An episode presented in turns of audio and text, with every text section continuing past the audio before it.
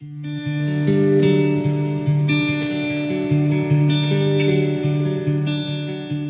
and welcome to the Meningitis Foundation New Zealand podcast, providing you with information about meningitis and septicemia and the diseases that cause them pneumococcal disease and meningococcal disease. Today I'm speaking with Dr. Tony Smith. Dr. Smith is a medical director for St John in New Zealand. He's also an adult intensive care medicine specialist at Auckland City Hospital and previously held this position at Middlemore Hospital.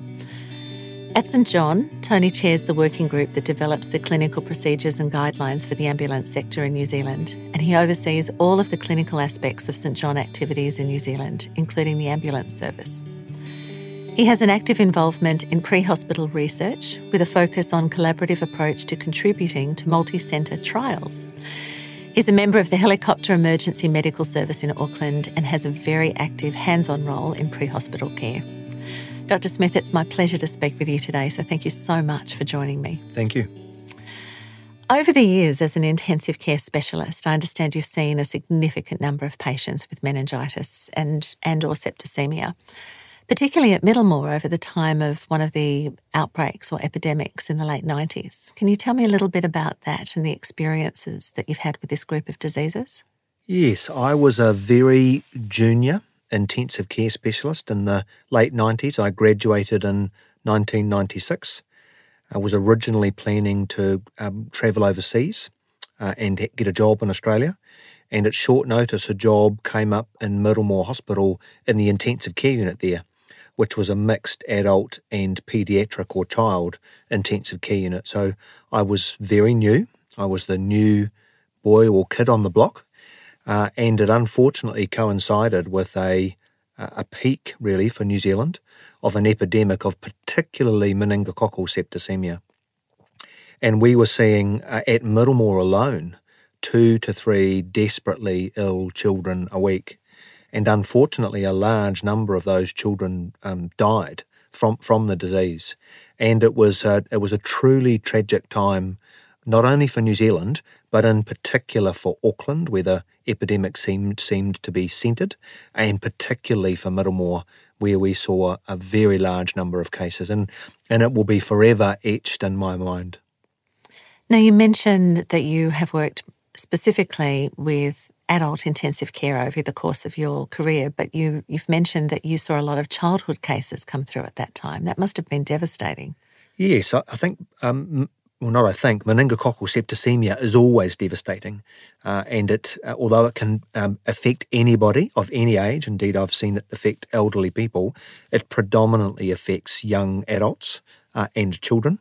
And I think whenever any young adult or young child is struck down with a devastating illness with a very high mortality rate, that's always tragic for everybody involved, all the way from the family through to the the people who are looking after that child. And you're seeing it at the front line, so you're seeing every range of symptoms as well. Is there? There's there's no one symptom that stands out in your mind more than any others. No, that's absolutely right. Um, particularly meningococcal septicemia, which is where the infection is in the bloodstream, is one one of the most difficult to diagnose illnesses I think that there is, and even for very experienced practitioners. In the early phases, differentiating or determining between someone who has influenza or some other form of viral illness from someone who has the early onset of meningococcal septicemia is, in my mind, virtually impossible. So and, it's, and it's every clinician's worst nightmare. Uh, and at what stage in assessing a patient, do you have that thought in the back of your mind that this could be meningitis? Well, I think I think for someone like me who ends up seeing patients who are sick enough to get into the intensive care unit, it's kind of always in your mind. So it's always in the list of possibilities. But in that same list of possibilities are 100 or 200 other potential conditions none of which, apart from trauma, for example, suddenly being involved in a car crash, none of which can take a healthy, normal human being and kill them so quickly as can meningococcal septicemia.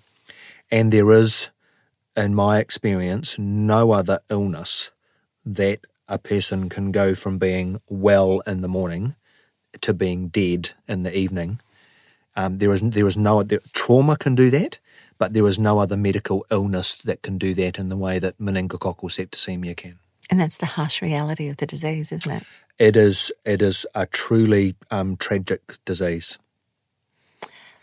When some of the families that we've spoken to have talked about their loved ones going into a coma, is that an induced coma that you usually bring on? U- usually, so it is possible if uh, so. Coma is just a word for being unconscious, and it is possible if you're very sick to become unconscious, but it's more common that if you're very sick and you're coming into a hospital and then going to an intensive care unit, it's more common that we need to place the patient onto a ventilator or a breathing machine to do the breathing for the patient. And in order to do that, you need to give the patient an anesthetic so that they're asleep. And often that's interpreted as the patient being in a coma or induced coma. But in reality, what we have done is we have anesthetized the patient in order to facilitate the uh, placement of onto a breathing machine or a ventilator, but also the placement of a num- number of what we call lines, which are essentially pieces of plastic that go into major blood vessels in the body in order to be able to both monitor the patient but also to treat the patient. And that usually, if you're very, very sick, that usually requires a general anaesthetic, which in and of itself, if you're desperately unwell, is a very challenging thing to do. And a number of our families have spoken about um, as as the disease has progressed and they've got sicker and sicker, that their the reaction is to almost fight, and that primal instinct comes out, which is is trying to push everyone away from them and and not allow the medical professionals to do their job. Is that a very common behaviour? Agitation is common.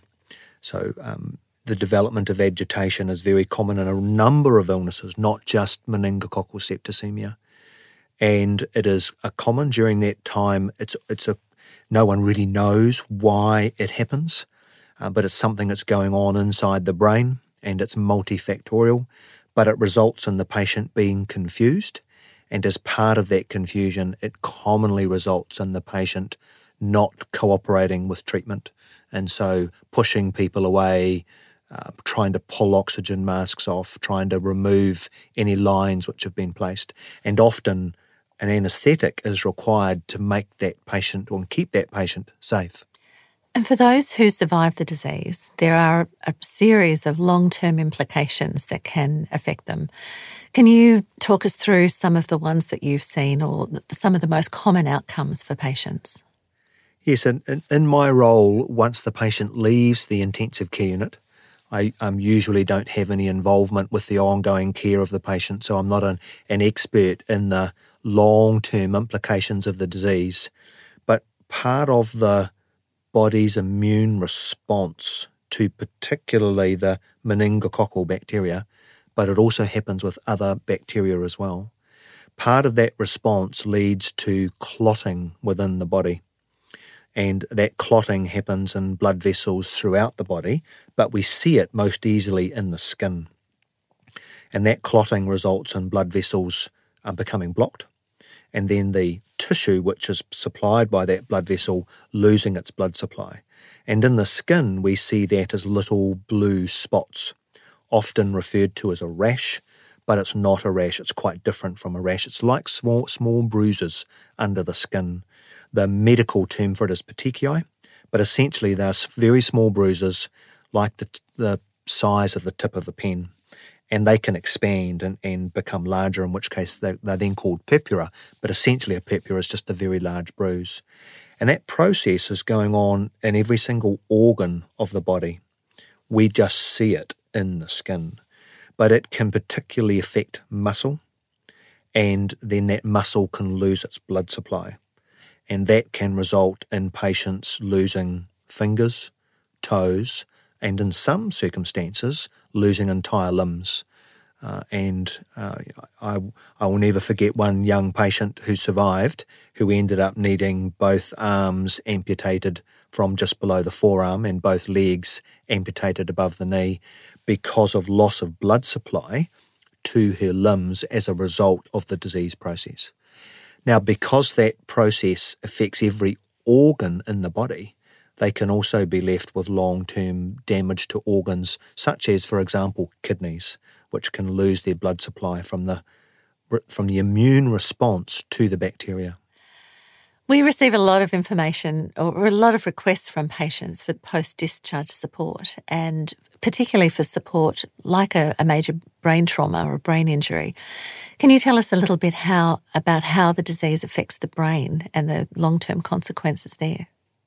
Yes, so in the way that meningococcal septicemia can cause widespread clotting within blood vessels, that can also affect the brain. And essentially, that's like having a small stroke. And so part of the brain loses its blood supply. Um, and that piece of brain never comes back. That piece of brain is dead forever. Other areas of the brain can help take over the, the function of that area of brain. We don't really understand how that happens.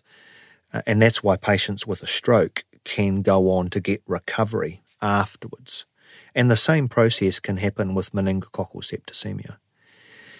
Um, there are also a group of patients with meningitis, which is a, it's a different disease process to meningococcal septicemia. Meningococcal septicemia, the bacteria is in the blood.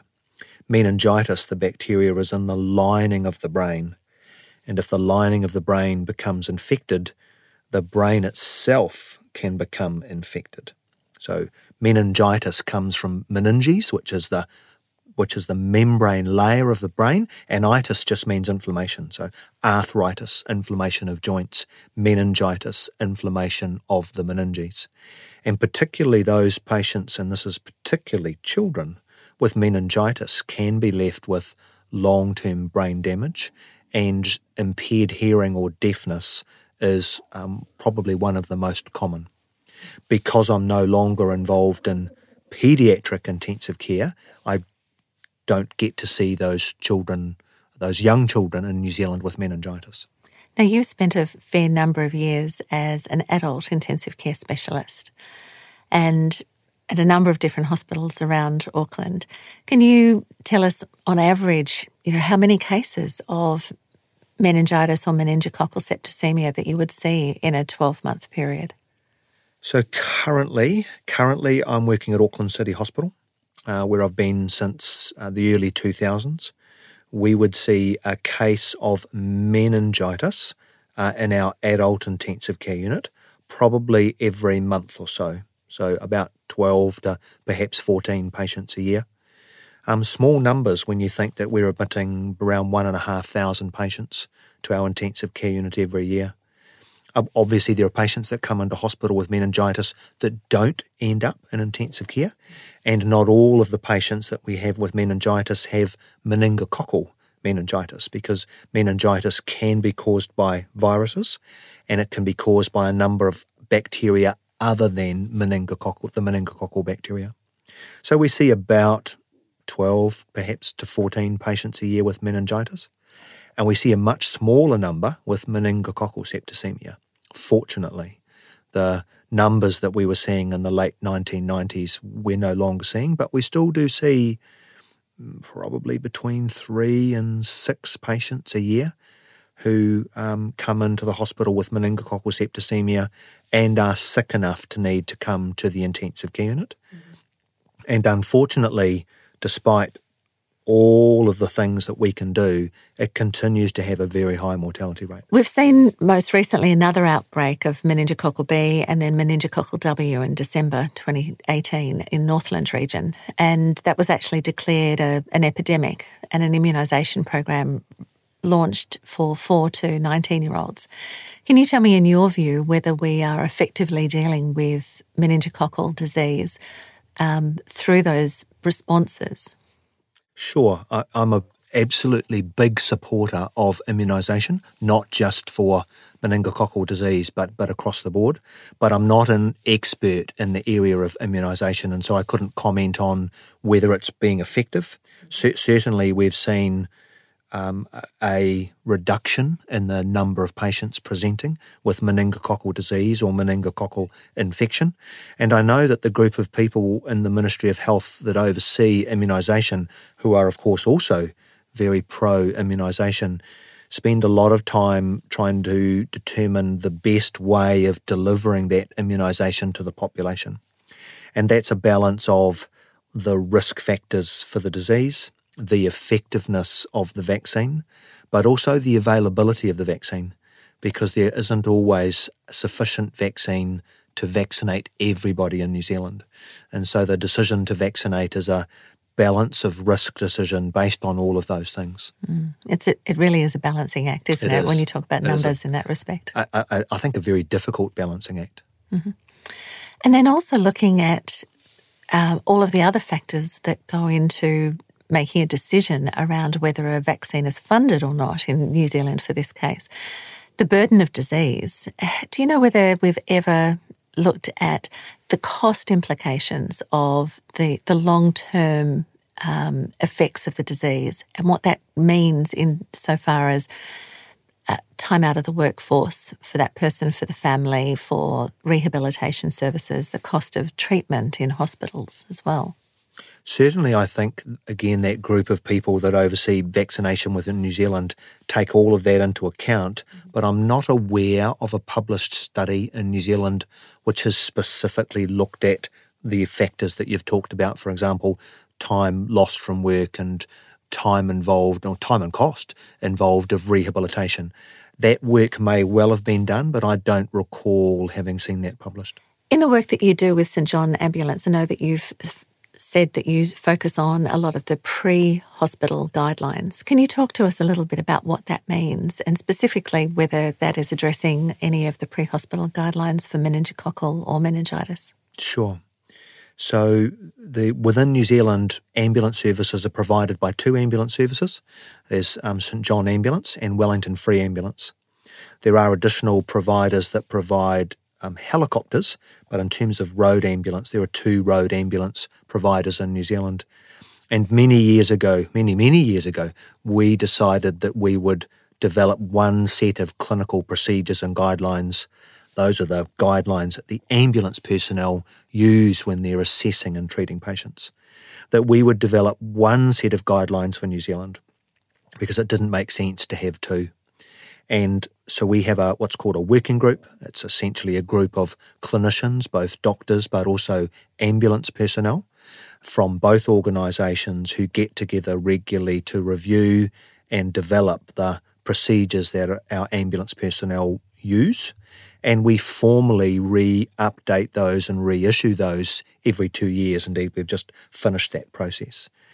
And within those guidelines is everything from brain injury through to stroke, and one of them is a guideline on meningococcal septicemia. And within that guideline, we talk about the diagnosis. We've, as we've previously talked, how difficult that diagnosis can be, particularly in the out of hospital setting, particularly if the patient has early um, is early in their illness, when often it's impossible to differentiate from a viral illness. But having made the diagnosis, we're having um, coming, having come to the conclusion that you think this patient may have meningococcal septicemia, we then have a very clear guideline that involves administration of antibiotics, um, specifically the antibiotic ceftriaxone, within um, to the patient, and every ambulance in New Zealand carries ceftriaxone. We also have um, 24 hours a day, seven days a week, a doctor who's on call for the ambulance service, and ambulance personnel who are uncertain or need advice can call a central desk within our communication centre. That central desk is manned by very senior um, ambulance personnel, and if they then need to put the call through to the on call doctor, they will put the call through and, and we can talk.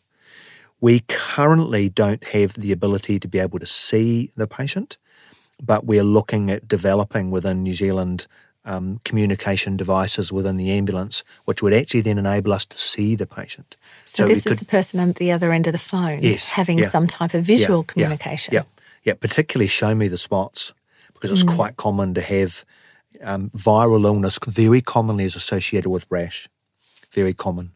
And so it's quite common for a child or a patient to present to ambulance personnel with what sounds like a viral illness um, and some rash. And of course, that always raises the possibility of meningococcal septicemia.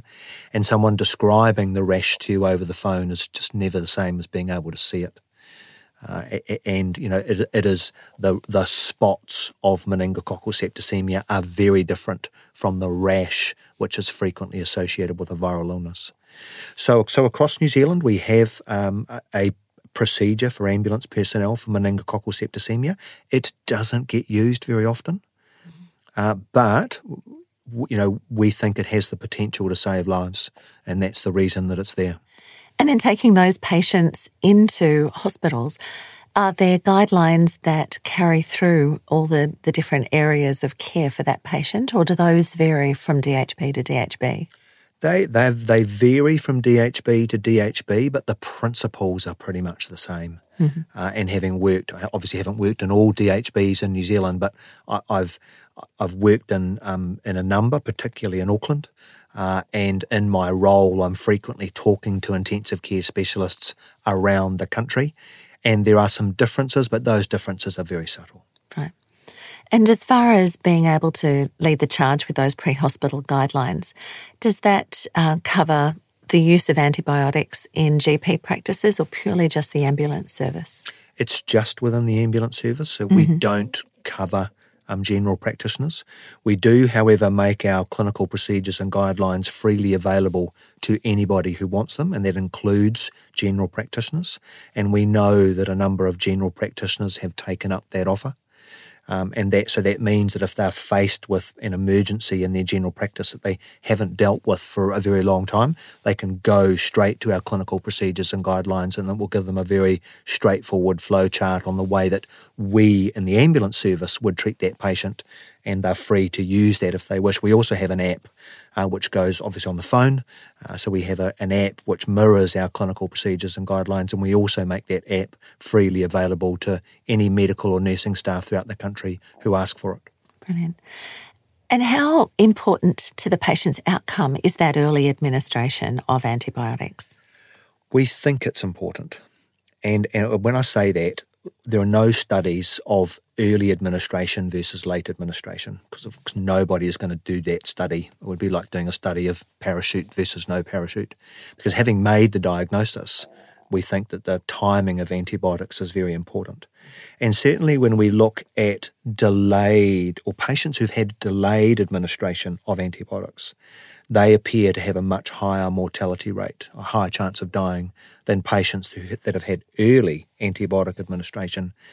But, but the difficulty interpreting that data is that delayed antibiotic administration is also coupled with delayed diagnosis. Mm.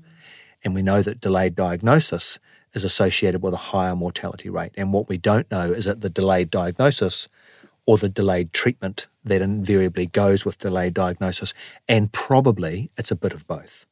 So, our current view, and this view is right across health, is that if you believe the patient has meningococcal septicemia or you believe they're likely to have meningococcal septicemia, one of the first steps is to administer antibiotics, not, not orally, not so not by mouth, mm-hmm. um, but either directly into a vein or directly into a muscle. And the antibiotic that you mentioned, is that specific to this particular type of disease? No, it's not. So ceftriaxone is a fairly common antibiotic which is um, used predominantly in hospital across New Zealand. It's used for a range of conditions, but it has very good coverage of the meningococcal bacteria. Uh, it's easy to administer. It has a relatively low allergy rate, so there's a very low incidence, but not zero, of patients who are, allergic to it. And it's well absorbed when given into a muscle. And so, for all of those reasons, oh, and one other reason, it also penetrates the brain. So, if the patient has, and we do see a small number of patients that have it both in their bloodstream but also inside their brain, so they have both meningococcal septicemia and meningococcal meningitis, then ceftriaxone is a good choice.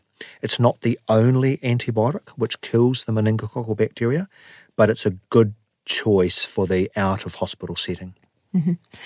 And obviously, with the development of these guidelines goes hand in hand with training of all of your personnel as well.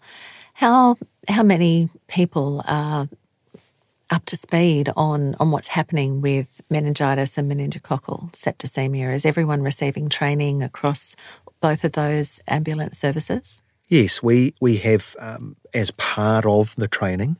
We have training in in, um, in first of all the detection of patients with infection, uh, and and the treatment of patients with infection, and particularly for those patients that are very sick with infection, the term which is commonly used is septic shock, and that's usually when the bacteria has got into the bloodstream and has made the person person or the patient very unwell.